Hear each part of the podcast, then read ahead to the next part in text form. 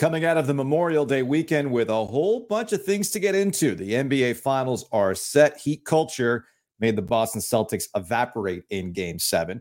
The NCAA baseball championship brackets have been set, but nobody's happy. Why it goes beyond the usual gripes about a bracket thanks to RPI. Plus, Luke DeCock, News and Observer columnist, on what the Carolina Hurricanes need to do this offseason. OG.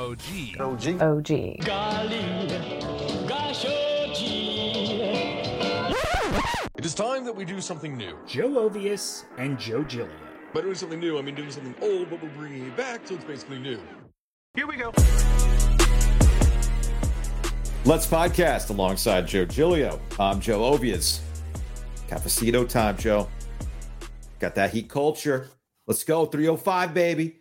Dale. Casual Heat fan is on one right now, man. Casual Heat fan is absolutely loving the moment as they uh, avoided history and knocked off the Boston Celtics after they had a three games to none lead. Uh, I did not like the way that this was positioned as though the Celtics were some plucky team going up against the big bad machine that was the Yankees. TNT had interviewed, um, they, they had interviewed Pedro Martinez uh, in the pregame to kind of like tie these things together. Y'all, it wasn't the same thing. This is a Celtics team with some dudes, the number two seed that lost a series and was down 3 0 to a team that almost didn't even get out of the playing game, Joe. These are not the same things. And yet, Boston wa- continuously wants to be positioned as though there's some plucky upstart that never gets any sort of breaks. Nah, y'all, you've been winning championships. You got got by the Heat again. The, the, the Heat against Jayson Tatum and Jaylen Brown in the playoffs are 11 and 9 against this group. It's pretty impressive, man. Yeah, only Boston can pull the Jedi mind trick that they're one of the best teams in the NBA and somehow an underdog to the number eight seed and a team with what five guys who regularly contribute who weren't drafted.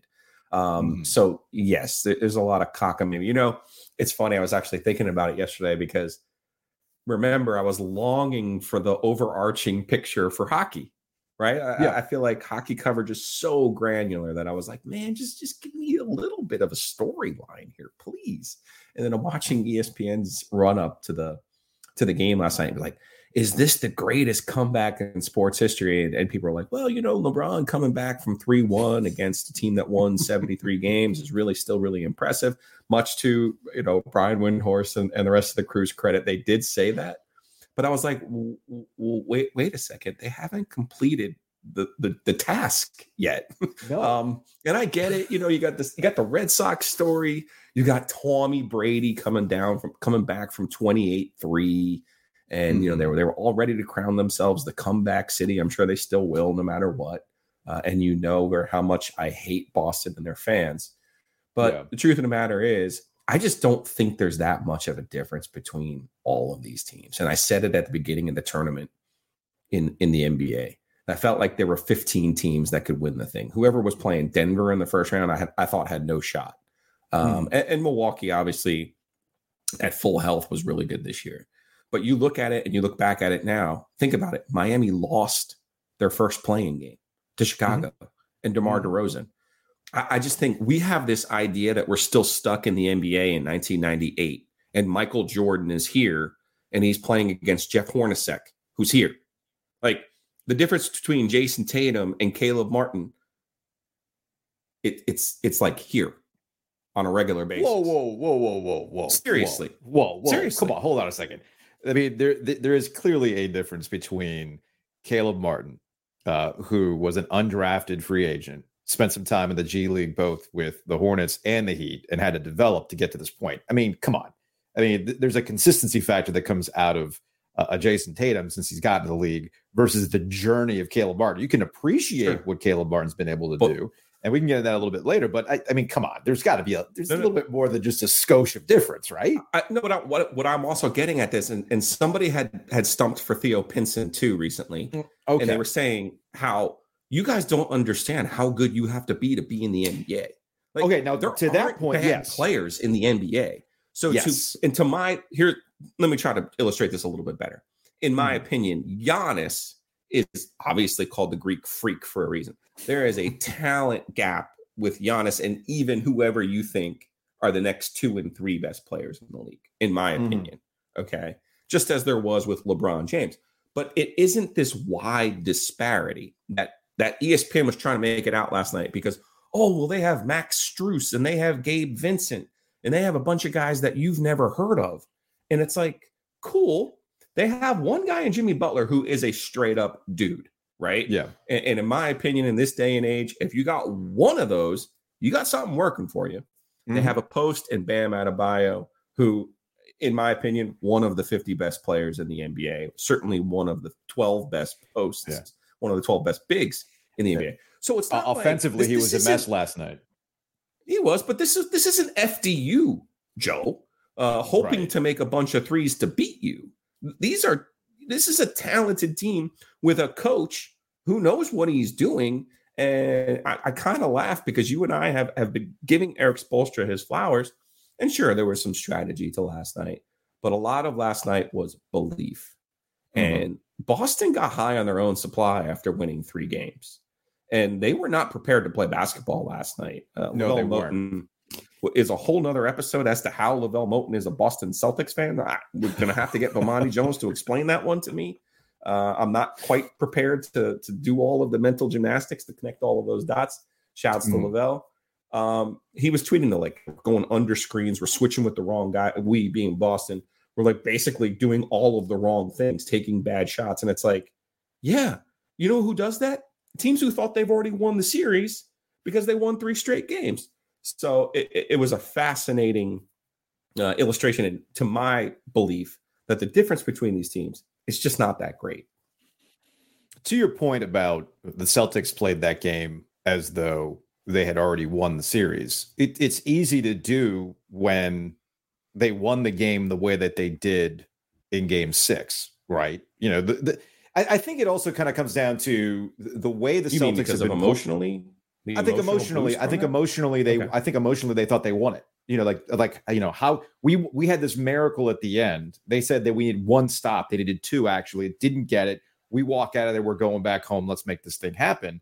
Like they probably felt that the Heat couldn't overcome that emotional letdown of having blown a three-game series lead. And Jimmy Butler had it, at least it looked like they had adjusted to make life a little bit more difficult for Jimmy Butler in those two games. Although I throw game four out of it because Butler had 29 points in game four, but the Celtics won that game in a classic.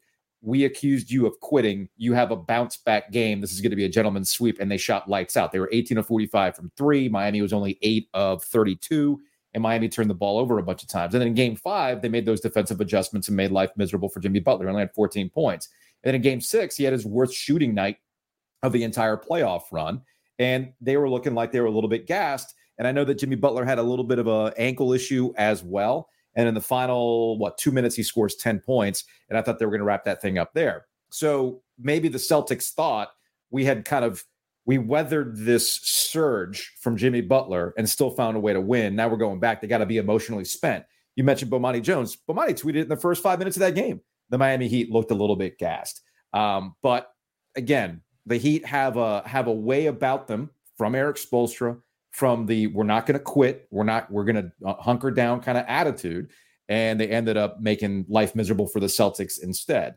Uh, they settled for jumpers. I mean, the Heat the Heat did a good job defensively, but you can't sit here and tell me that at a high level NBA playoff game with the right to go to the NBA Finals, you're having trouble with the zone, which is what the Boston Celtics found themselves doing. And that to me just is comical. Like I expect to see that stuff in college, but like judicious use of the zone against the Celtics was something that was comical. And the Celtics continued to give the Heat exactly what they wanted by jacking up shots. And then when you throw in the turnovers, Jaylen Brown, who couldn't dribble the ball, it was a recipe for a fourth quarter disaster the way it played out. Which one of my cockamamie theories that are actually correct would you like me to go Okay. to? Which one would you like me to dial up? What's You- I'll- behind I'll door you number spin one? the wheel and let's pick. no, no, no. Let's go. Let's go behind door number one. What do we have in door number one? I'll let you spin the wheel and pick because you've heard me say a million times die with your fastball, right? Yeah, yeah, yeah. Particularly in basketball, I want J- Jayson Tatum and Jaylen Brown taking every shot. Yet, who was there? Derrick White was the one who was actually showed up last night and tried to drag Yes. the Celtics into that game. When I when you get to this point in the NBA, particularly, and maybe we see it a little bit in hockey too, given that It's not Connor McDavid. It's not Auston Matthews winning these games in hockey, right? So you could probably mm-hmm. apply it to a lot of different sports. Maybe not the NFL because of the quarterback position, but in the NBA, when you get to this point, it's it's pretty much a given, right? That Jimmy Butler is going to score thirty. Yeah, right. Their best player is going to score thirty. Cool. It's Caleb Love's going to score 26 under normal circumstances. That, it's a given that Caleb Love is going to shoot lights out. at this well, point. It, Martin, you now you're getting. I'm sorry, Caleb, Caleb Martin. I'm getting my Caleb's no. messed up now. So it's pretty much a given that your stars are going to be equal for the best yeah. part. They're going to neutralize each other. So now it becomes the other guys. And to your point about how the Celtics adjusted to Jimmy Butler, yeah, the direct result of that is leaving somebody like Caleb Martin open because mm-hmm. you're overplaying Butler, and rightfully so. He, he has been their best player. So it becomes who of your other players can make shots? And you know, you and I talked about this during the bubble in how those ancillary players usually struggle on the road in the playoffs. And at home, they play well. The other players are the ones who look good at home. They're usually younger. And then they get on the road and they struggle. So the bubble was fascinating to see how different players like a Caleb Martin would yeah. look, right? Yeah. So for him to have the game that he did last night, I'm not saying it wasn't an out of body experience. I'm just saying he's a talented player who's worked hard. And the league has changed to the point where he has come along at the right time. He's a perfect size for a three and D. He shoots the three enough, shoots it well enough to be a three and D. There wasn't a spot for him in the in the 80s and 90s NBA, but there is in the current NBA. And and congratulations to him. Congratulations to his mom, who I met. Oh my gosh, all these years ago, Jenny Bennett. Uh, mm-hmm. I remember always struck by how young she was when she had them, but also she worked. She worked to to support them and take care of them when they were growing up. And it's such a cool story to see them have this. Not obviously before tonight, their their longevity in the NBA, but for him to be the star of that game in the way that he was, and for yeah. the whole country to now know who who exactly he is is is really cool. Now going down to uh, Hialeah, uh, I'm sure my dad busted out the pots and pans last night watching the Heat. He sent me a couple of uh, he sent me and my brother some selfies in his Miami Heat gear. But I think this is on 49th down in Hialeah, right across from the Pollo Tropical. Which I think there was a follow up video to this where somebody was shooting off fireworks over the Pollo Tropical. It doesn't get any more Hialeah than that, Joe. It really does not. Uh, but I, I I put this on the screen if you're watching on YouTube because this is kind of where we're at right now with the NBA finals and the NHL Stanley Cup final. You got these two eighth seed Miami squads. If you thought Boston fans can be annoying with their plucky attitude, well, South Florida is about to take their street and they're going to be absolutely obnoxious about this going forward. There's nothing more obnoxious than heat culture people coming through on your social media timeline and telling you that there no other, there's no other franchise in the NBA that does it like we do. The heat culture is all these types of things. And then meanwhile, you got the Florida Panthers uh, headed off to the Stanley Cup final after beating the Carolina Hurricanes. Now, I'll say this, um, and I'll close my thoughts on, on, on what these two things ultimately illustrate. It's a central point that I've been saying since the Canes were in the playoffs. Sports are stupid sport sports are stupid sometimes, and there's no way to predict the way that this Miami Heat team got to the finals. There was no way to predict that the Florida Panthers, who struggled to get into the playoff field to begin with, and did not have Bobrovsky in net when they started this entire thing, finds themselves with the hottest goalie in the playoffs and a chance to win the whole thing. So we can make all the plans in the world and you can have the best players and everything else. And sometimes things just get wonky. And ultimately, that's why we keep watching at the end of the day. So I hope you all are ready because Miami fans are about to be obnoxious the next couple weeks. Imagine if they win both, right? Because I think what was it? Uh, it was the this I guess the metro area argument. I think it was the San Jose Sharks and the Golden State Warriors a couple years ago that were able to get it done in the same season. Housekeeping. No, the Sharks never well, I think the Sharks got to the finals. Did they yeah. not? Was it like, like it was like a uh, before we housekeep like though? Yeah, I, I, yeah. Before we housekeep, isn't it amazing that there are certain turns of phrases that just sound better in Spanish or a different language than English? Yeah. You yeah. said pollo tropical, right? Pollo tropical. Yes. Tropical yeah. chicken. If I said the tropical chicken, like hey. we were in Bayonne, you'd be like, hey. "Why are why? What is tropical about chicken?" I but feel you say like pollo, you're like, oh, well, that sounds I feel pretty like, cool, actually. I feel like the tropical chicken sounds like a competitor to the Bada Bing in uh, Sopranos.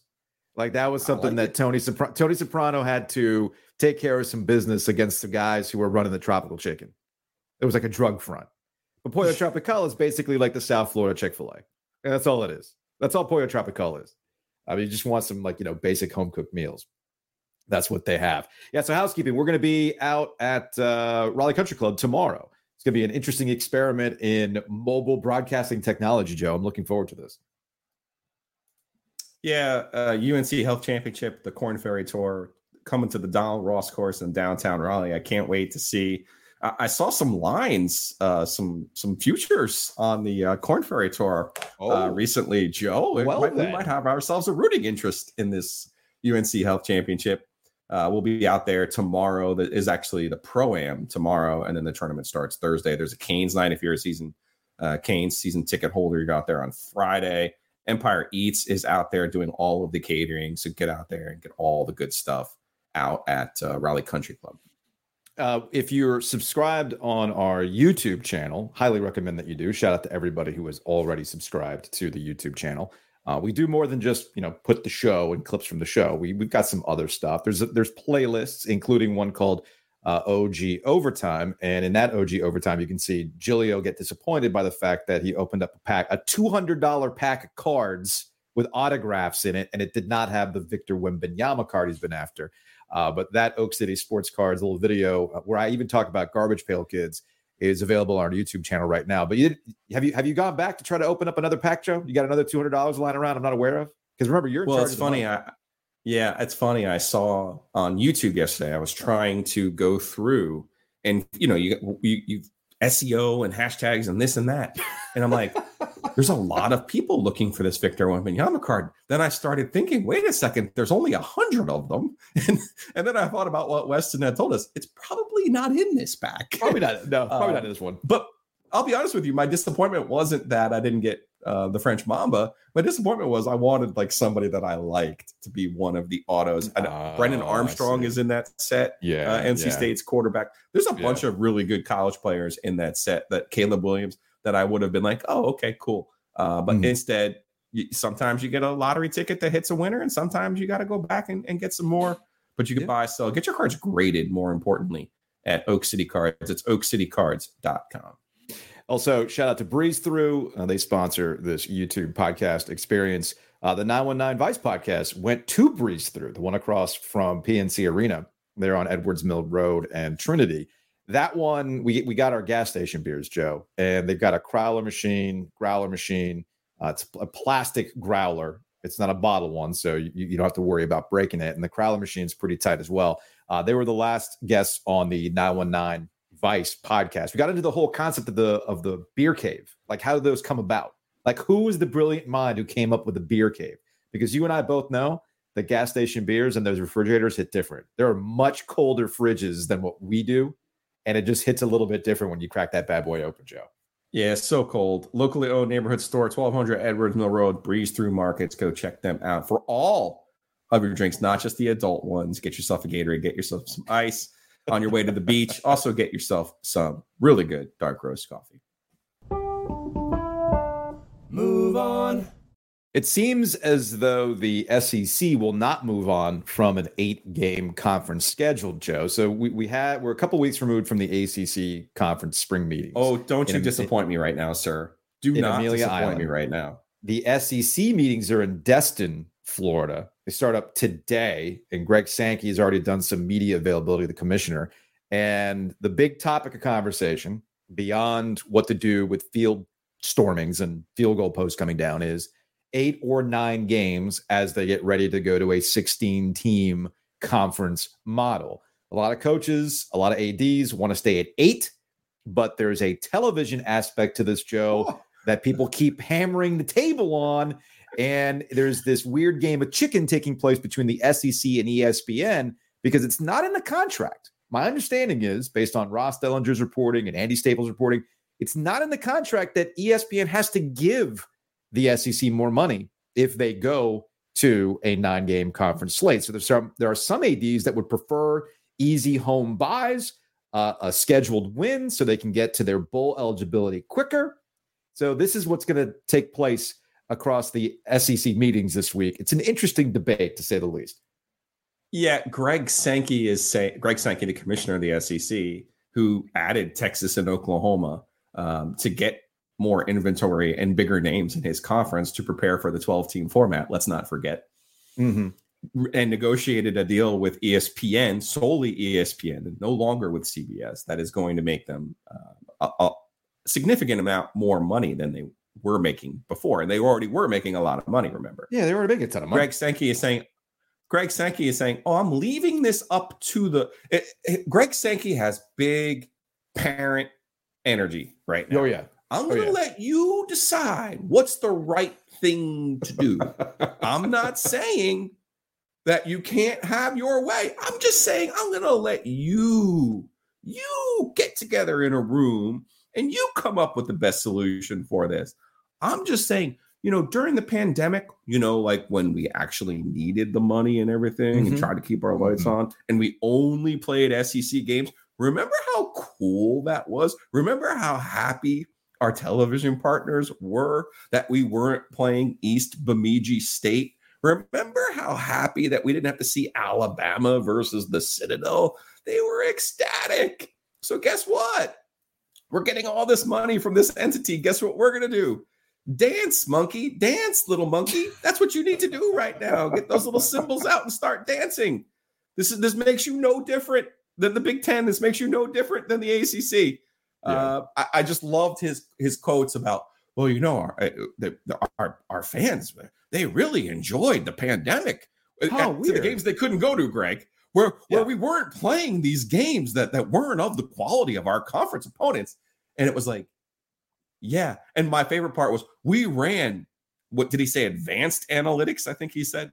We I ran said that, advanced yeah. analytics that showed that your, your bowl eligibility numbers they would not be a, affected significantly. And I'm sitting here thinking to myself, how is he going to sell this to a group that doesn't want to do it other than to say that's what the money's for? Exactly. That's exactly it. But that's not what the money is for, Joe. This is from Brett McMurphy. Uh, he put this quote out there from SEC Commissioner Greg Sankey Money follows, it doesn't lead. When all you do is chase money, you make a lot of bad decisions. Now, this is when I just found out that Greg Sankey's got some sort of beef with Maryland. Because why is Maryland going to take a strain like this, guys? Like, man, what did they ever do to you? Because that exactly is a bad decision when you go chase the money. But that's exactly what this is about. It's all about the money. It's always been about the money. You talk to anybody within college athletics, and Greg Sankey has some of the biggest gopher, like, oh, what, what, what did you say? That he has, a, he is tuned into what other conferences are doing. They're tuned into being the leaders in all of college athletics. And if that comes down to how much money you make, well, then it absolutely matters to Greg Sankey. Let's not forget that you go back to pandemic rules when the ACC had two, technically two teams make the college football playoff because Notre Dame was technically a member of the ACC. I'm not making this up. They were legitimately upset. Greg Sankey was legitimately mad that the ACC now had a claim to something that the SEC had been using as a talking point for a couple of years. And this is going to be the same thing going forward for the college football playoff. So let's go let's go from there, Joe, because that's what this is really about. There's this idea that let's take the money out of it because you know that better conference games, more conference games means more inventory for the SEC network and ESPN, higher ratings, which then elevates the level of the package. This is no different from the ACC finally getting with the program and scrapping divisions because what was that ultimately about? It, the ACC was trying to get better inventory for ESPN, better inventory for their own network. And you don't do that by having the same games within your conference and you get less of NC State Duke, you get less of Clemson, Virginia Tech, and the like. So you're telling me that the SEC doesn't look at this from the perspective of, oh, we can do Texas A&M and Texas more often now? Yes, that's what we want in terms of ratings. So the money will follow. In a way, I kind of agree with what Greg Sankey's saying. You go to nine games, the money will eventually follow. The concern isn't about bowl eligibility. The concern seems to be coming from the college football playoff and whether or not a three loss SEC team can make the expanded field. So that's where I think things get a little tricky. There's a fear that by going to nine conference games, you're basically inviting another loss. And that loss is going to keep you out of an expanded playoff field if you're Texas or Oklahoma or a fringe SEC team. I don't necessarily buy that, but that seems to be the argument that's taking place right now. Well, don't forget by adding Texas and Oklahoma too, they need to change their schedule model. Otherwise, yeah. the teams in the East will never play them unless you're right. a partner and that's how they're set up right now where they go they go long stretches where teams who are not together like don't ever play like kind of like the nc state duke deal under the old atlantic and coastal setup and you can't add commodities like texas and oklahoma and then have georgia be like okay well we'll see you in 2033 and then again in 2042 right. how does that sound yeah that's not that. good so that, that's not they got to jumble up their schedule the same way that the ACC just did. The question is going to be: Are they going to go to the ninth or not? It's an interesting misstep by the SEC if the if the reporting is true that contractually they don't get more money out of a ninth game. Now contractually they do get more money by adding Texas and Oklahoma. Yes. So maybe there's a potato potato talking point there for Sankey mm-hmm. in how that's going, but ultimately, why does this matter? You might be asking to me, an NC State or a Carolina or even a Duke fan. This is why. A lot of the games, especially NC State, they've got a lot of games lined up with SEC opponents, South Carolina, Georgia, two or two in particular. Those games won't happen if you get no. to a ninth game. And the SEC had already put that in the language of the contracts with NC State that says if they go to nine, if the SEC schedule is expanded to nine games, they can cancel this game without financial penalty. So this is obviously something they've been thinking about, planning for, and I think ultimately you're going to see more SEC football because, of course, it just means more. It just means more.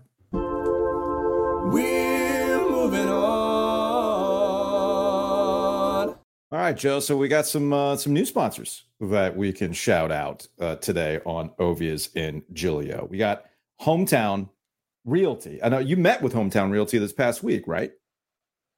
Yeah, Barry Woodward, James Lipscomb, Hometown Realty. Listen, residential, commercial, rental, you name it. This, and you might be thinking, oh, Joe, what, where, where is this Clayton? Oh, no, sir. Raleigh, Garner, Clayton, Selma, Atlantic Beach. They got more than 250 agents. They have six office locations. So buying, selling, commercial, you need a rental space.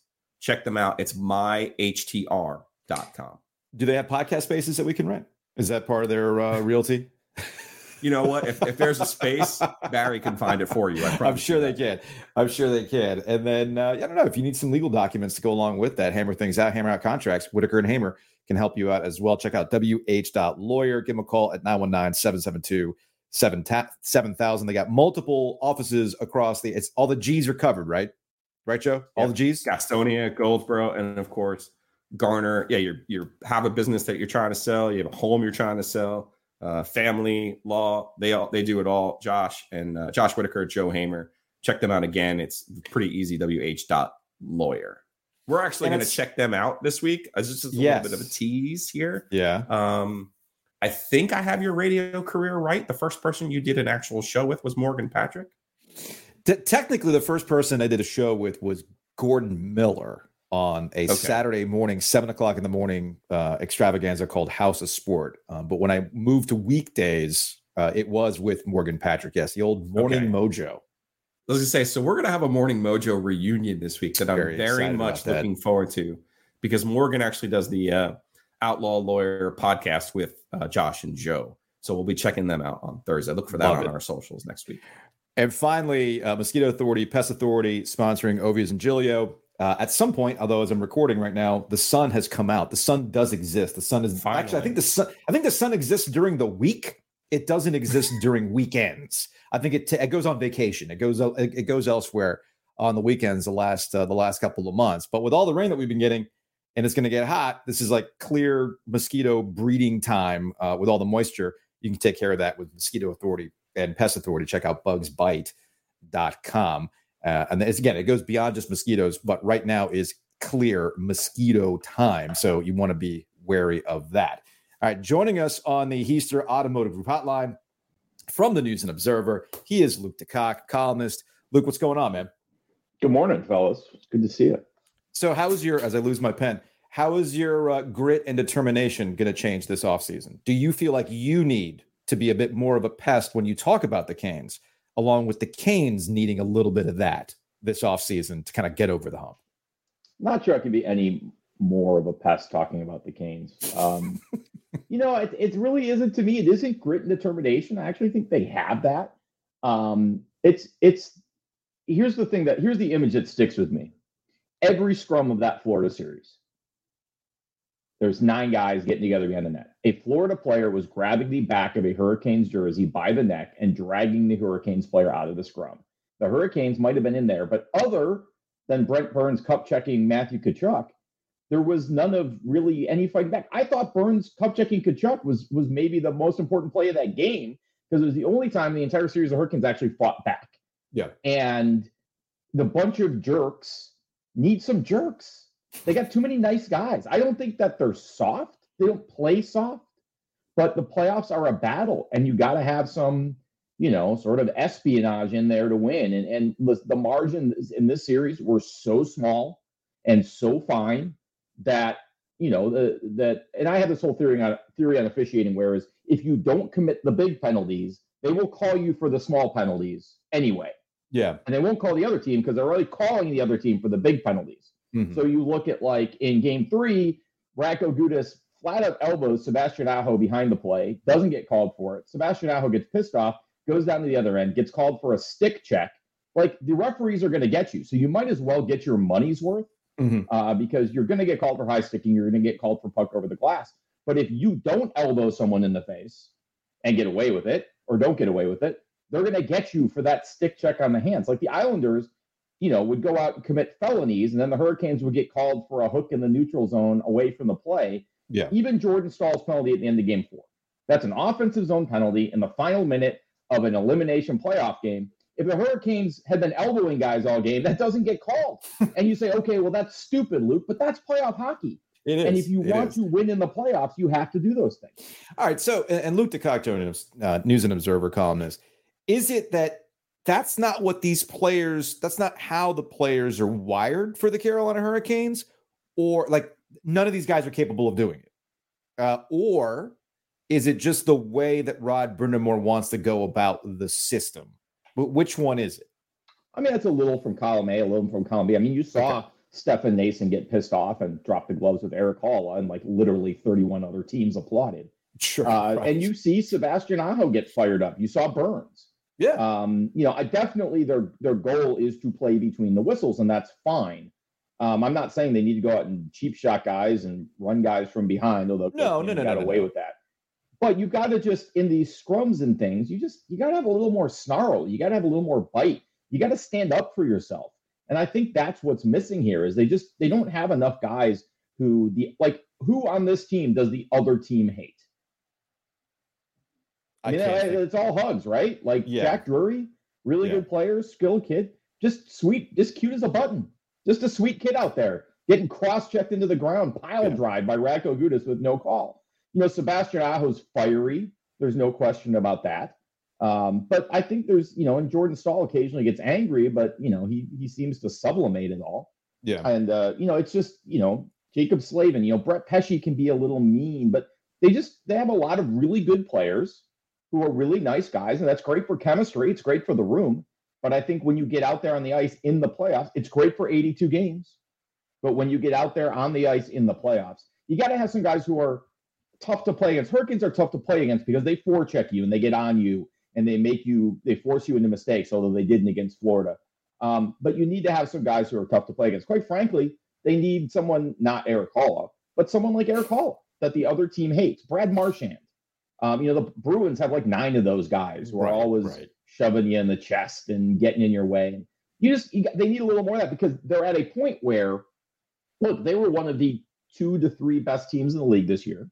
They reached the conference finals. They lost four one goal games that could have gone either way and really lost the series in the third period of game one and the first period of game two when they didn't capitalize on their massive advantage. But when you get into those little fine margins, sometimes it's not having the more skilled player or having the better power play. Sometimes it's drawing, baiting the other team into a penalty. Sometimes it's getting away with stuff. Um, and I think, you know, when you get to the point where you're one of the best teams in hockey, you have to start looking at what are we missing? Why haven't we gotten over the top? And to me, skill's not the issue. Leadership isn't the issue. Character isn't the issue. Uh, grit and determination aren't the issue. To me, it's that one thing they're missing is a little snidery. Mm-hmm.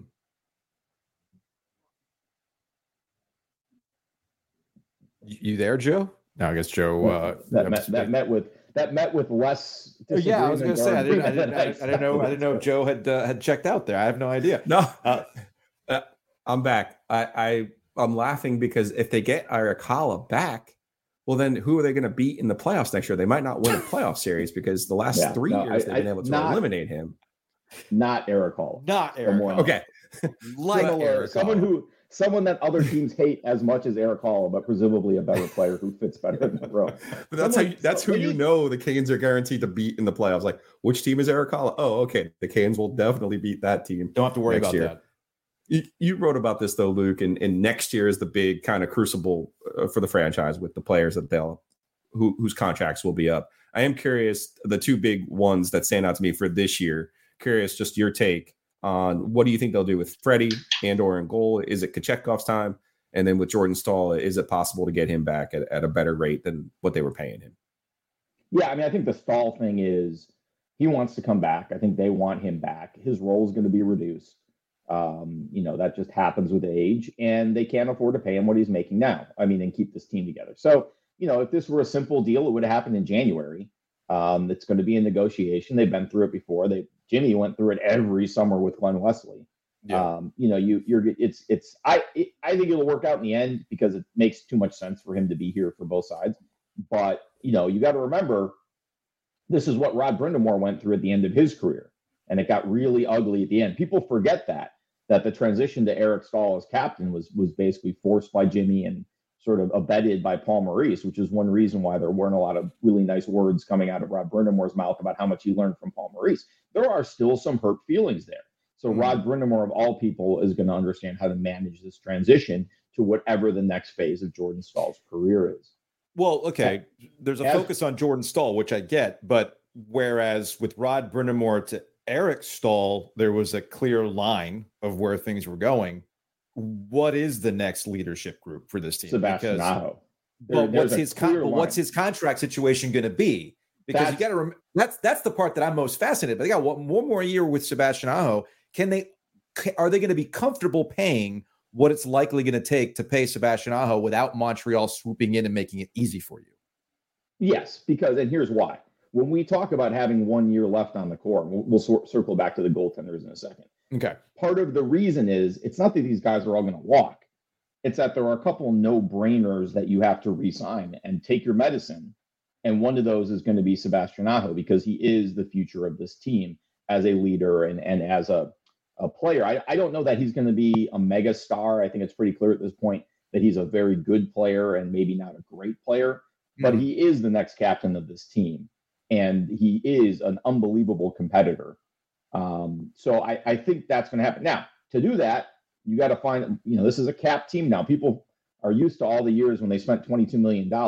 This is a team that has to account for every nickel now because they are right at the cap. Mm-hmm. And they're not going to have Max Pacioretty's contract to play around with, which ended up being sort of a, a giant chunk of wiggle room. Uh, so Aho's contract is going to mean probably that someone else has to go. Yeah. Um, but I do think the way the roster is currently constructed, that's something that you can manage if you're willing to to make a couple moves that are going to be a, little unpopular this summer. One way you manage that is by having Peter Kochetkov play 40 games at $2 million a year. So the question is, who's the best fit to share that spot with Kochetkov and mentor him? That may be Antti Raanta, that may be Frederik Andersen, that may be someone from outside because both Anderson and Raanta are up. You have the option of going a different direction. Freddie, I think, was great in the playoffs. He was great in the regular season last year, um, but he's getting up in age and he's yeah. got some sort of chronic injuries that we saw in the first round that make him slightly less reliable than he might have been when he came here. And when you look at Raanta, there's so many things to like about Antti Raanta. Reliability is not one of them. So if Raanta is going to be your number two, you need a number three somewhere. Mm-hmm. So Kochetkov doesn't end up playing 60 games. So But when you the, these things like this is how it is. These things are all interlocked. Yeah. Chekhov's contract allows you to do other things because he's got another three years at two million. If he ends up being your number one in two years at two million, and you can bring in a backup making two million, now you have a ton of flexibility. But that's putting a lot on Peter Kochetkov. And I think this year is going to be a really interesting experiment to see how he handles that increase in workload. But I don't think you can go into it saying this kid's going to play 60 games. He might, but I think you have to plan that he won't. So, yeah, Joe, to your question originally, which one of those guys or someone new? I mean, I think that's an open question. It would not shock me Yeah. if they ended up bringing in someone from outside, whether by trade or you know free agency, because they think that's going to be a better fit with Kochetkov, as opposed to the previous sort of goaltending regime where you're looking for how well Andersen and Raanta fit together, which they did. Um, you know, Raanta not having the need to play all the time and was Mhm. so good in the room. And then Andersen, who who had so much to prove coming from Toronto, and to me did. Um, you know, I don't think Freddie has anything left to prove at this point. Well, could could Mitch Marner do all those things? Play goal as well uh, to mentor uh, Peter Kochetkov? Because apparently, if you if you believe Toronto Twitter right now, I believe the Canes have to give up about half the roster just to get him. Right? Isn't that where we're at right now? And I think Rod Brind'Amour is part of that deal.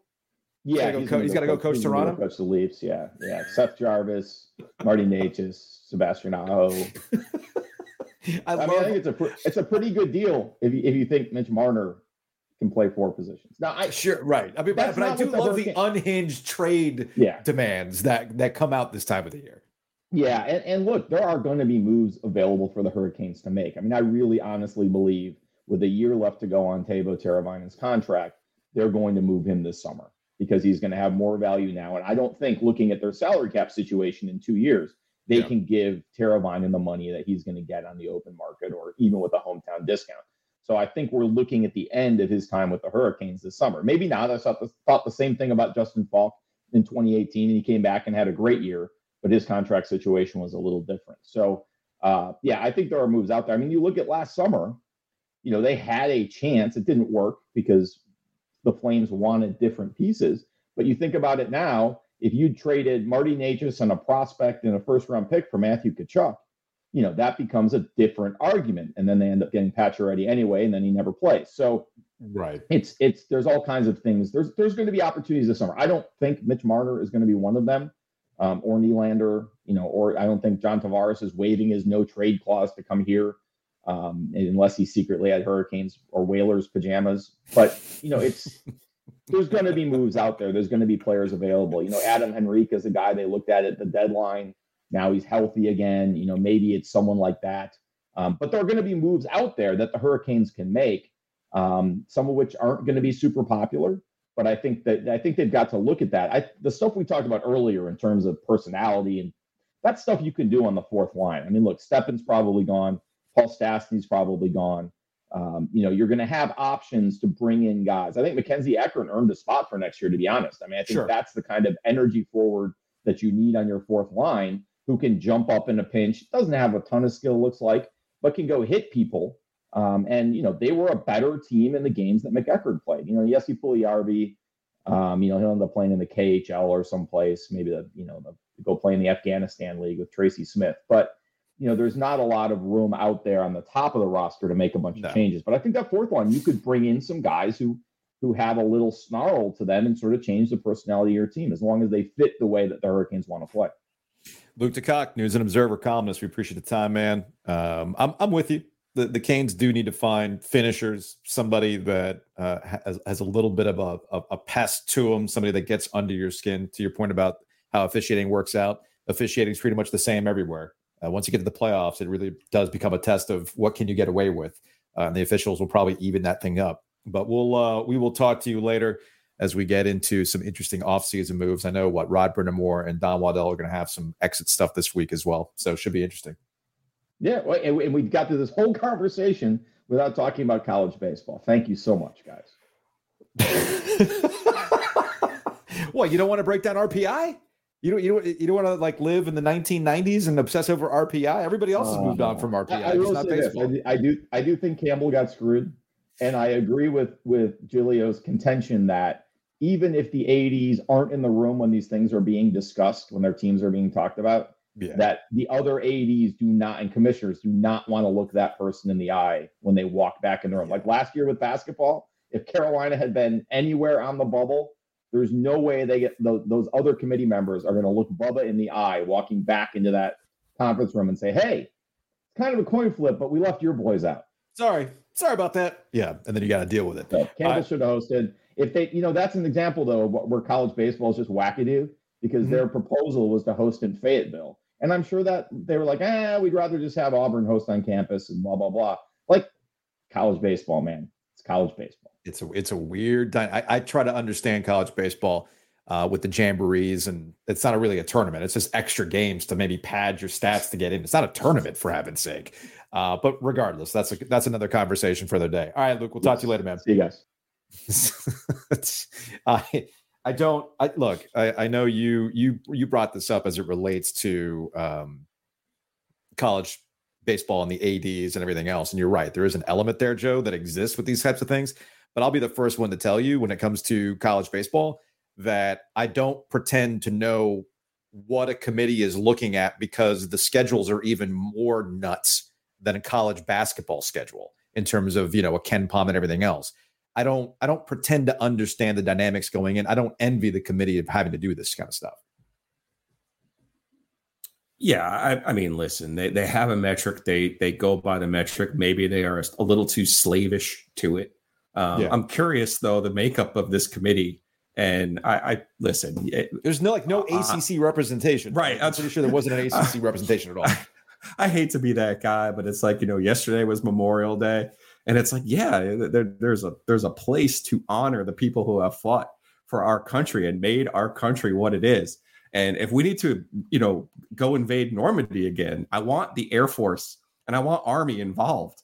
But the ADs from Army and Air and Air Force are on the NCAA baseball selection committee, as if Yeah. they're like Abner Doubleday and like invented baseball or something. It's like, okay, cool.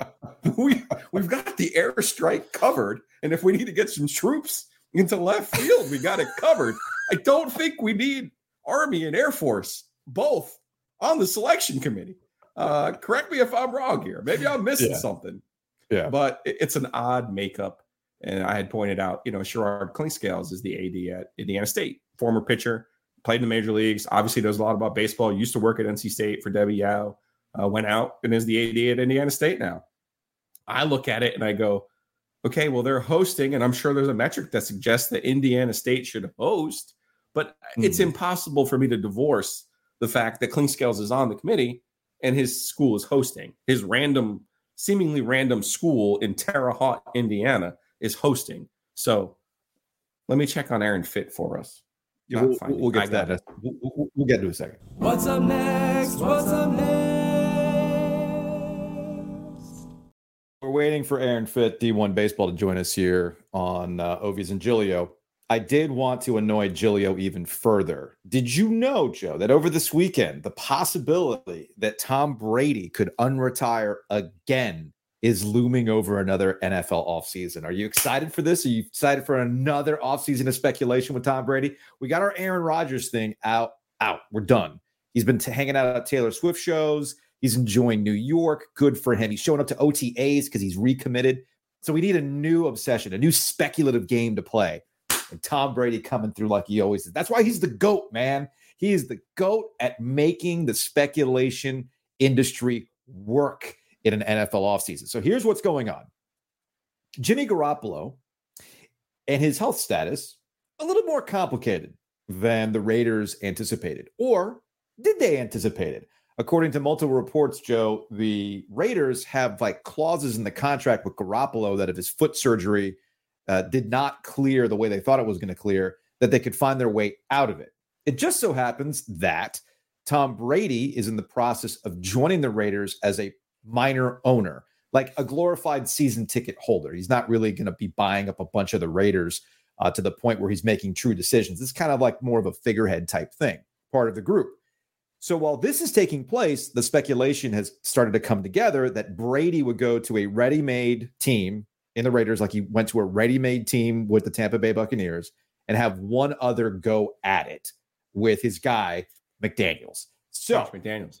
Yeah. Josh McDaniels with his has ties back to his time in New England. So that's where we're at with the Tom Brady speculation. Complicating matters even further, though, is when the ownership stake goes through. If Tom Brady is approved to join the ownership group with the Raiders, it then becomes an ownership decision to let Tom Brady get on the roster. There's competitive reasons to keep him out of that. They would have to, the owners would literally have to vote to be okay with Tom Brady being on the roster as a partial owner. So keep an eye on whether or not this ownership deal with Tom Brady and the Raiders goes through. The longer it goes on, the more the speculation is going to be that he would come out of retirement and play for the Raiders if Jimmy Garoppolo's foot is not good to go. I love it here, Joe. I love the Tom Brady speculation. The guy cannot quit. He cannot quit. What's it to him now? He's a free man anyway. The whole thing with him and Gisele's done. He can completely He live gave up his divorced dad gave life. up he gave up a life with Gisele to Yeah. go win eight games with a terrible Tampa team. That's all you Yeah. need to know about Tom Brady. Yeah. So yes, when he retired, we had a full heaping scoop of skepticism that this would be the final because you and I are both are in total agreement and Aaron Fitt is going to join us. He's a he's a fake Boston fan. I can't stand Fitzy. All of it. I hate all of his teams. Um, I'm trying to get that out right now. I don't know if he could hear Get us it out of the way. but Oh, he can. um, you know, we said though, we said when he when he retired that remember the best thing that ever happened to him was the four game suspension, the year Yes. of the, the, the Super Bowl beating Atlanta because he was fresh as a daisy, uh, especially now that he doesn't have to play in the uh, New England winters. Um, yeah, there, there's.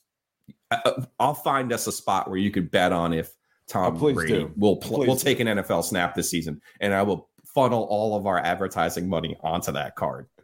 Joining us on the Easter Automotive Group hotline from D1 Baseball, it's Aaron Fitt. I did not know this about you, Fitt. I did not realize you were a quote unquote fake Boston fan. I'm, Is this I'm a? Bucks fan, guys. I don't know what he's talking about. lifelong, lifelong Bucks fan. You know, Vinny Testaverde was my guy growing up. Uh huh. Um, Got the that creamsicles. creamsicle. yeah, listen, listen. I'm, I'm very excited about the, the Gabbert era. Um, so that, that's where I stand. Fair enough. How excited are you uh, to write about RPI uh, coming out of a selection committee? I feel like, and and and Aaron is going to explain this to like I'm like I'm five years old because I do feel that the selection committee and the job that they have to fill out an NCAA baseball tournament is way more difficult than what the basketball folks have to do uh, in terms of schedule and how what metrics they use, who gets to host, and everything else. But I could tell on your website right out of the gate, most of the controversy or most of the discussion was about the use of RPI. So what what is going on here? Why are they using a metric that most people have moved on from in the modern era? Yeah, and that, that's that's exactly the point. Is is you know of what I wrote yesterday is, um, it's the reason this is, is a topic now because it's a topic every year. Nobody, you know, the RPI has been unpopular for decades, right? Uh, but we have an actual committee chairman who has said it publicly, like, "Hey, you know, the system system doesn't really work that well. Uh, it, it it favors teams that are geographically based in the southeast, and um, you know, it it encourages teams to to cancel games down the stretch because you're better off not playing, you know, Northwest Louisiana State on on a Tuesday than you are beating them." And so that's a problem when you're incentivized to cancel games uh, because even if you win, it hurts you. And so, you know, it, it's kind of it illustrates the absurdity of the system. We've had a lot of this happening now. The last couple years, coaches have figured out uh, how to game the system a little bit, and you know, I'm, I don't blame them. I mean, if if you know this is this is you know this is going to hurt you if you play this game and you win it, uh, it's going to hurt your chances to make the postseason. Why wouldn't you cancel it? Yeah. Um, and so the, the, the chairman, John Cohen, the, the Auburn athletic director, has, has said all this publicly. And, and, you know, when he took over last summer, he made it clear that he wanted to kind of reform the process and he was going to do things differently and he's going to, you know, really change things up. And, and then yesterday in the conference call, he's, he's talking about the same stuff. Like we really need to, you know, we really need to change this stuff. But like he, he hadn't done anything. And that's that's my problem. He hasn't done anything, and and his term ends in August, and he's going to pass the baton and say, "All right, well, hope the next guy does something. We really need to look at this." But like, how about we actually get some bright minds in the room? You know, some people who know something about math and actually do something. I mean, have we done that? Have we bothered to actually get a group together to study this stuff and come up with a better system? That's all I'm asking. I, I don't know the answer. I'm not a It's, math it's, it's, guy. it's, it's too much. That's too much. That's too much. You know what's missing That is too in much. baseball? First of all, Aaron Fitt, D1Baseball.com, joining us on the Houston Automotive Group hotline. If you follow college baseball at all, you know who Aaron Fitt is. He does tremendous work. Uh, I saw so much on my Twitter feed of D1 baseball. And even when I saw Elliot Avent the day after I got fired, he's like, well, he, he goes, Fitt has us in. I go, Fitt had you in last year, man. Would you stop listening to Fitt? And lo and behold, look at you getting things right on selection Monday. I'm very happy for you. Uh, but you know what's missing? You need to be the KenPom of baseball, of college baseball. Yeah. You need to be the A Nolan. We need a Fitz magic metric. That's what we need. Well, I, I, problem is I don't know anything about math, so that that is that is a problem. I'm not saying I'm I'm not saying I'm the solution. I'm just saying there has to be a better solution. There has to right be a now. solution. Well, why is it? Uh, why isn't there? Why isn't there a baseball KenPom? Why haven't the metrics on baseball I improved? mean, there's there's stuff out there. You know, there, there's something called the ISR uh, that that this website called boydsworld.com came up with years ago that Mhm. I think does a better job. There's something called ELO that uh, Warren Nolan came up with. Again, not a math guy. Don't know if those things are good or not. Uh, I know what we have right now. I know how the RPI works. You know, and it's it's that that doesn't work. And so, you know, hopefully we can give us something better. Fitz, I'm I'm I'm ecstatic that it's state, it's Campbell, it's South Carolina all together. I just feel like it's in the wrong location.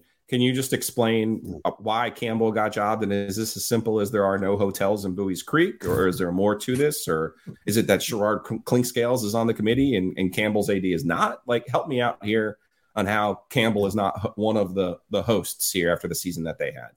Yeah, they deserved it. I thought so too. I mean, we had them as, as one of our 16 hosts in our, our final projection, um, and they were going to host in Fayetteville at the minor league park. So you know, it's not a matter of facilities or, Buies, or Buies Creek. I mean, who wouldn't want to take take a trip to Fayetteville this time of year? Lo- lovely town, uh, but but. Uh, uh, oh, oh, look at Fayetteville catching strays from Fitt right here on a Monday morning. Jeez, Aaron, Two man. Fayetteville's, Come on. two My- it's my- Fayetteville's hosting. It's my wife's hometown, by the way. I can take shots, um, if you will.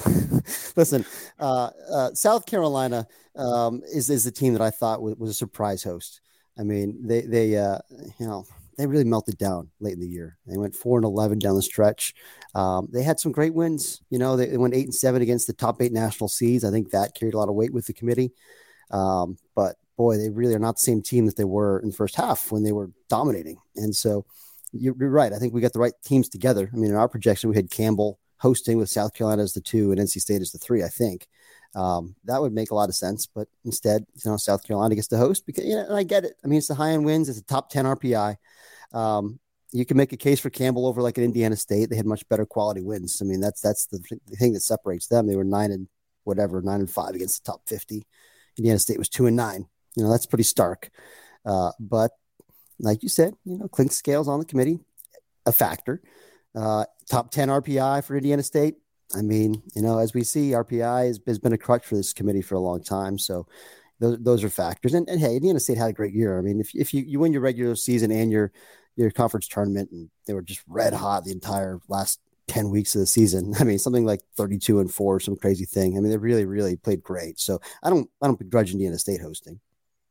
Aaron Fitt, D1 Baseball, joining us here on Ovies and Giglio. The NCAA tournament is ready to go. Uh, the brackets came out. Of course, they do it like over two days, uh, which is always uh, always a cool thing. All right, we'll close on this. We'll go on the, the top end of the historic season that Wake Forest put together, and then what always tends to happen in the NCAA baseball tournament, a team that you don't expect that might go on some sort of magical run, and you have to guess it for us. So, kind of like in context, I mean, we hear about state plenty. We know North Carolina's program. We know what they've been trying to build over at Duke. This this Wake Forest baseball season seems to have caught people by surprise in how I mean, good, but not like this good. Nobody could expect it the year that they had, right? Yeah, yeah. I mean, we had them, I think, preseason number six in the country. You know, Okay. the, the, the top team in the ACC. But uh, no, we didn't expect them to, you know, to be number one necessarily. I mean, and, and the thing is, I mean, Wake Forest, they hadn't really actually done it, like lived up to the hype before. We've hyped them up before. I mean, I'm, I've I've had to wear it repeatedly over the years for hyping up Wake Forest, and then they fall on their faces. Uh, but uh, this team, I mean, clearly it's the best team they've ever had. But I mean, it's just they're loaded in every way. They're so good, um, historically good. I mean, the fact that they led the nation in ERA in that bandbox of a home ballpark is is stunning. It's just stunning, and they did it by a full run over the next best team in, in the Power Five conference. I mean, it's it's it's absurd how good they pitched, um, and and you know, they got real power and they played much better defense than they have in years past. They just they got it all going on. And, and the thing is now it's now it's like, all right, we got to get to Omaha. we don't get to Omaha with this team, like, you know, Yeah. there's that pressure factor. That's real. We saw Tennessee last year had a very, very, very similar season to Wake Forest. I mean, if you break those two teams down side by side, they're uh, it's eerie how similar they are, how dominant they were in, in every way. Tennessee didn't get to Omaha. You know, they lost in a home super regional. So I do think there's a little bit of extra weight when you've had such a great season, and especially with your program that it's not like you're a regular Omaha team. Like Mhm. this is your, just kind of feels like your shot. You know, it's like you you got to make good on it, man. So we'll see how they handle that pressure. And we're gonna have another like last team in getting to the uh, getting to Omaha type situation again. We, we're Yeah. calling that. Could it could have? I mean, listen, NC State they weren't the last team in. They weren't even on the last four actually, which is which is weird by the way because I actually thought their resume last year was stronger than their resume this year. Um, you know, but they had a higher RPI this year, which again shows you that's all the community really cares about. Uh, but NC State's dangerous. I'm, I mean, I'm just saying, like that offense is real, man. It's a really, really deep position player group. If they just pitch enough, and and you've seen it at times this year, like that's a team that could be like you know not not the last team in, but one of the last few that could could really make a run. I could see it. No, no, no. Which SEC team is going to win this Oh, thing? I'm sorry. You, you Yeah. gave me Ole Miss early last year. I was very happy about that. I'm going back to the Fitzmagic well. Who do you got for me? The, the, well, the problem is there was no there was no last SEC team in this year because they were all like slam dunks. I think the lowest one is a two seed. Hmm. Um, so I mean, you you can go ahead and place a bet on Tennessee if you want. They're one of the you know one of the only SEC teams that didn't host. They they you know might be that team after the team thing. Um, Yeah. They could I could see it. I mean, because that's they're kind of flying under the radar. They've had a very uneven year. I don't know. I mean, I don't know that I'm going to pick. I'm probably not going to pick them to win the regional, but uh, I've been burned by Clemson so many times over the years. No, Like, it's not hosting hosting again. Get out of here. It's I'm an just saying, like that's where team. I'm just saying that's where Tennessee went. Stop. Like, will Tennessee will Tennessee win that regional at Clemson? Is, is what I'm saying. I don't. I mean, Okay. they could. If I can get that at plus money, I will take it. Yes. Yeah, sure. I mean, Clemson's won 16 in a row, and I think they're I like I was skeptical. That's cool. Well, I was skeptical. just- That's cool. I, I we feel have like this is- decades of data that says this is not the ACC's tournament. Decades. I mean, like don't we? Isn't isn't there a coach that already knows what's going to happen in the baseball tournament anyway? I mean, that's the other baseball scandal that's been going on, right? I mean, we got uh like who He's who's gone. going to be who's going to be the well who's going to be the team that gets in trouble since that's been the uh, the mo this season in baseball. Careful now, Yeah, careful. Easy, easy. Aaron Fitt, D1 Baseball. Hey man, we appreciate the time and thank you for explaining. You know all the. All, you know, I, I pop online, I see everybody pissed off at the bracket. I'm thinking, okay, everybody's always mad at a bracket. With baseball, felt a little bit differently. Now it makes a lot of sense. Appreciate it, man. Hey, thanks for winding me up early on a Monday. Uh, what Let's is it, go. Monday, it's better Tuesday than morning. It's Tuesday. You don't even know what day it is.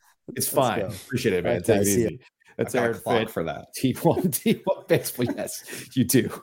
You do have a clock for that. We're moving on. All right, so shouts to I was actually I was going to go to Carolina Beach this weekend, but the weather absolutely stunk. But that doesn't mean there isn't things to do out in the heart of North Carolina. And we've got new. We've got uh, we, we've they've been uh, they've been sponsoring us this uh, this first month of Ovies and Giglio Network for Entrepreneurs in Wilmington. You can check them out online at E newilm dot com. It's where the river of innovation meets an ocean of possibilities. And Wilmington ranked number one as a startup ecosystem in the US, number two in the world. They've got startups that have had three successful exit events, including Untappd, which is uh, a beer app that I would use back in the day that did festivals and everything else. But yeah, if you didn't know this, Untappd came out of Wilmington. So again, check them out, N E W I L M dot com. And also shout out to the butcher's market. We had one of our listeners, I guess they had never done the steak and cheese sandwich before at the butcher's Oh, market. They didn't you. realize sandwiches were a thing. And we've been telling you about it. We've been telling you you. about the sandwiches. They took a picture like, yup, game changer, all in on the sandwiches at the butcher's market. I need to find out if they make their own bread because that's really what kind of sold it That's for key. me. That's Uh, six locations: Raleigh, Cary, Wake Forest, Holly Springs, and Wilmington. Uh, all of your weekend grilling needs. We got holiday parties. Obviously, this last weekend we got Father's Day coming up, graduation parties, you name it. They have unbelievable selection of meats and prepared foods for you. Go check them out. It's thebutchersmarkets.com.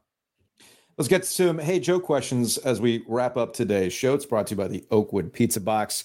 Uh, check them out in downtown Raleigh.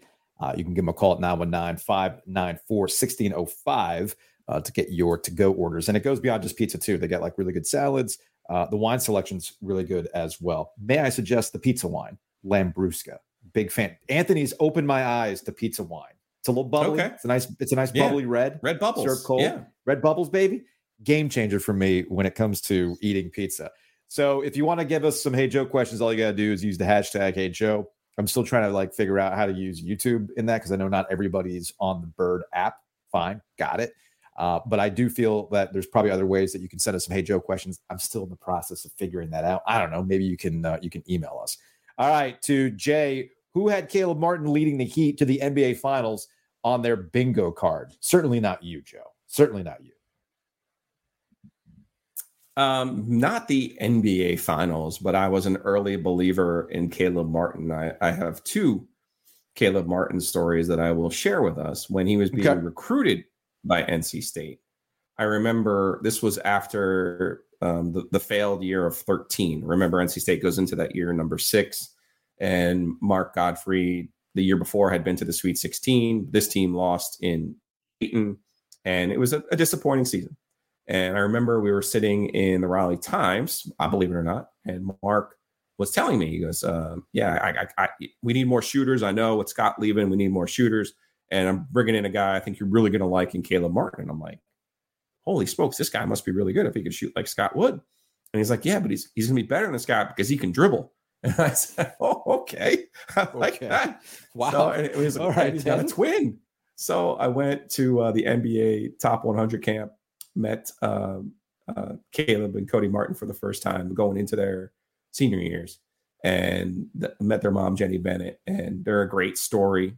And they get to NC State, and they were on the team that also made the Sweet 16. They were they were reserve players on that team, and I remember thinking, these these guys play really really hard. Caleb is obviously not Scott Wood, but he he you know he's he's got some potential, and Cody is a guy who does a little bit of everything.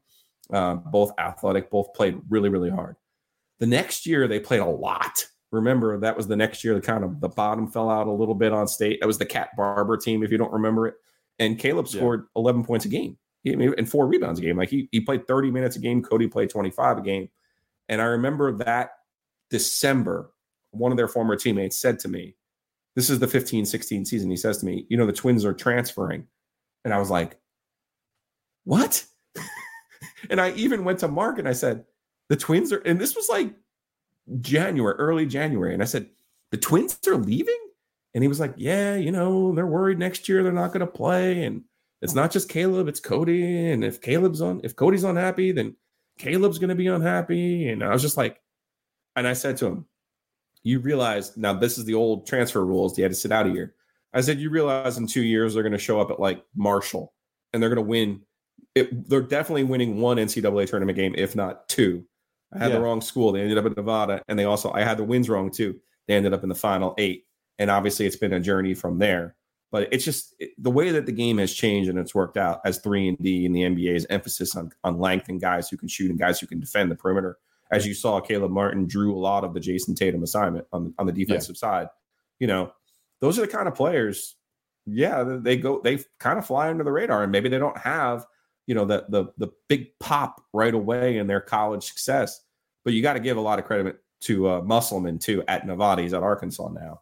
Uh, the way that he was able to showcase them and develop them in Nevada was was really something else. So, De- and of course, matters. anytime you talk about the Martins, Joe, got to talk about Bobby Lutz. Bobby Lutz, uh, one of the original guys who recruited them to NC State, really kind of discovered them. It's actually also one of the reasons why they ended up leaving. Remember, Mark got rid of Bobby, and it was like, Yeah. well, what are we going to do? So that that was all part of it. But yeah, there there could be a any, any more games like that. We might need a, a special emergency Martin podcast. So Yeah, I was gonna say we do a six part on that. To you know, a la Russell Wilson. at, at what point did at what point did Mark Gottfried tell the Martin twins, son, or in this case, sons, plural? I got Maverick Rowan. I don't need you. It ain't. I don't need you, sons. So yeah, uh, with a, It's like a I tell well, you all actually, I was gonna say I can't. Well, in this case, because Tom O'Brien didn't have a Southern accent, but Mark Gottfried kind of does. does. yeah. We have to give him a New York accent. A straight They- accent, yeah. Yeah, just a, just a straight like you, you know, it's like, hey, you want to play here? Forget about it. Get out the door. Mark Gottfried does not talk like that. Uh, but in the Martin twins story, that's here. But, but the last point on this, you, you just hit on it, development, right? And the development doesn't stop once you make the league. Uh, the development doesn't stop if you're somebody trying to grind out a roster spot like the Martin twins have. And Caleb Martin specifically uh, spent time with, what is it, the Sioux Falls team uh, with the Miami Heat, and their development goes a long way, and the, the players' drive too goes a long way towards the results that you see right now. That's that you commend the Heat organization for making that work, and the Hornets have tried to follow suit with their own development. It's not quite there yet, obviously, but that's how you are successful in the NBA. You get stories like this, like the Martin twins. All right, next on our Hey Joe extravaganza. This is from Mark Cuban. Got a personal question for everyone watching the Heats and Celts right now. Who's watching on a pirated stream? I'm curious how prevalent it is. I'm sorry. Is Mark Cuban now Narc Cuban? There was Narc Cuban was trending last night during this game because he asked this question. Now, Mark Cuban, as you know, Joe, is fascinated by how people are watching sports because remember, and you tried to do this with Tom Dundon, I'd be more than happy to watch Hurricanes games if you subsidized my Bally Sports. Well, Mark Cuban was doing that for like a hot minute. So he's kind of curious how people are watching this stuff. Well, it was on TNT. So for the most part, people were going to be able to watch it. But the fact that you even watch this, what's next? You're going to ask for my social security number? Do you want to know my home address? You want my bank account? Mark, nobody's going to answer your question, dude. Nobody's to answer your question like that. How are you watching this? How prevalent is it? Who? What? No. Did you watch it legally, Joe? Can you even hear me right now? Uh oh. Did we lose Joe? I think we lost Joe. All right. We'll get to Joe. You you blinked twice at me when you uh when you're fi- when you're finally back in the mix. All right, we will uh go to another Hey Joe question here. oh, there you are. You're back. I didn't know where you went. Mom's you got co- name. What's that? What's that? Oh, I can't. Oh, wait, we're having problems here. All right, we'll close on this. Hey, Joe, what's the best water park to check out in the Carolinas? Do we even have water parks around here that aren't like the pool? There was a place.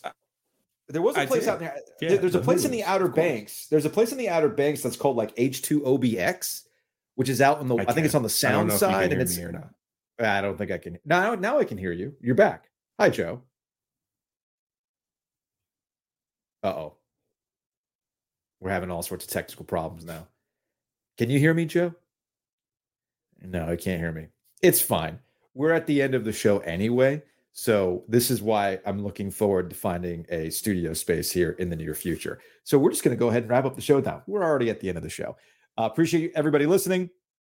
Uh, you can check us out wherever you get your podcasts. Check us out on YouTube. Hit the subscribe button. Leave the comments. If you made it this far in the video, we appreciate that because it helps with the click through rate and everything else. Uh, but so does leaving comments. So does interacting with the likes and everything else. So by all means, if you're a subscriber, keep engaging, and it helps us with our visibility. And shout out to everybody who's given us five stars, positive vibes only on the podcast itself. That's going to wrap it up for today's edition of Ovies and Giglio. We will see you Wednesday. This is the story of the one. As a maintenance engineer, he hears things differently. To the untrained ear, everything on his shop floor might sound fine, but he can hear gears grinding or a belt slipping. So he steps in to fix the problem at hand before it gets out of hand. And he knows Grainger's got the right product he needs to get the job done, which is music to his ears. Call, click Grainger.com, or just stop by. Grainger, for the ones who get it done.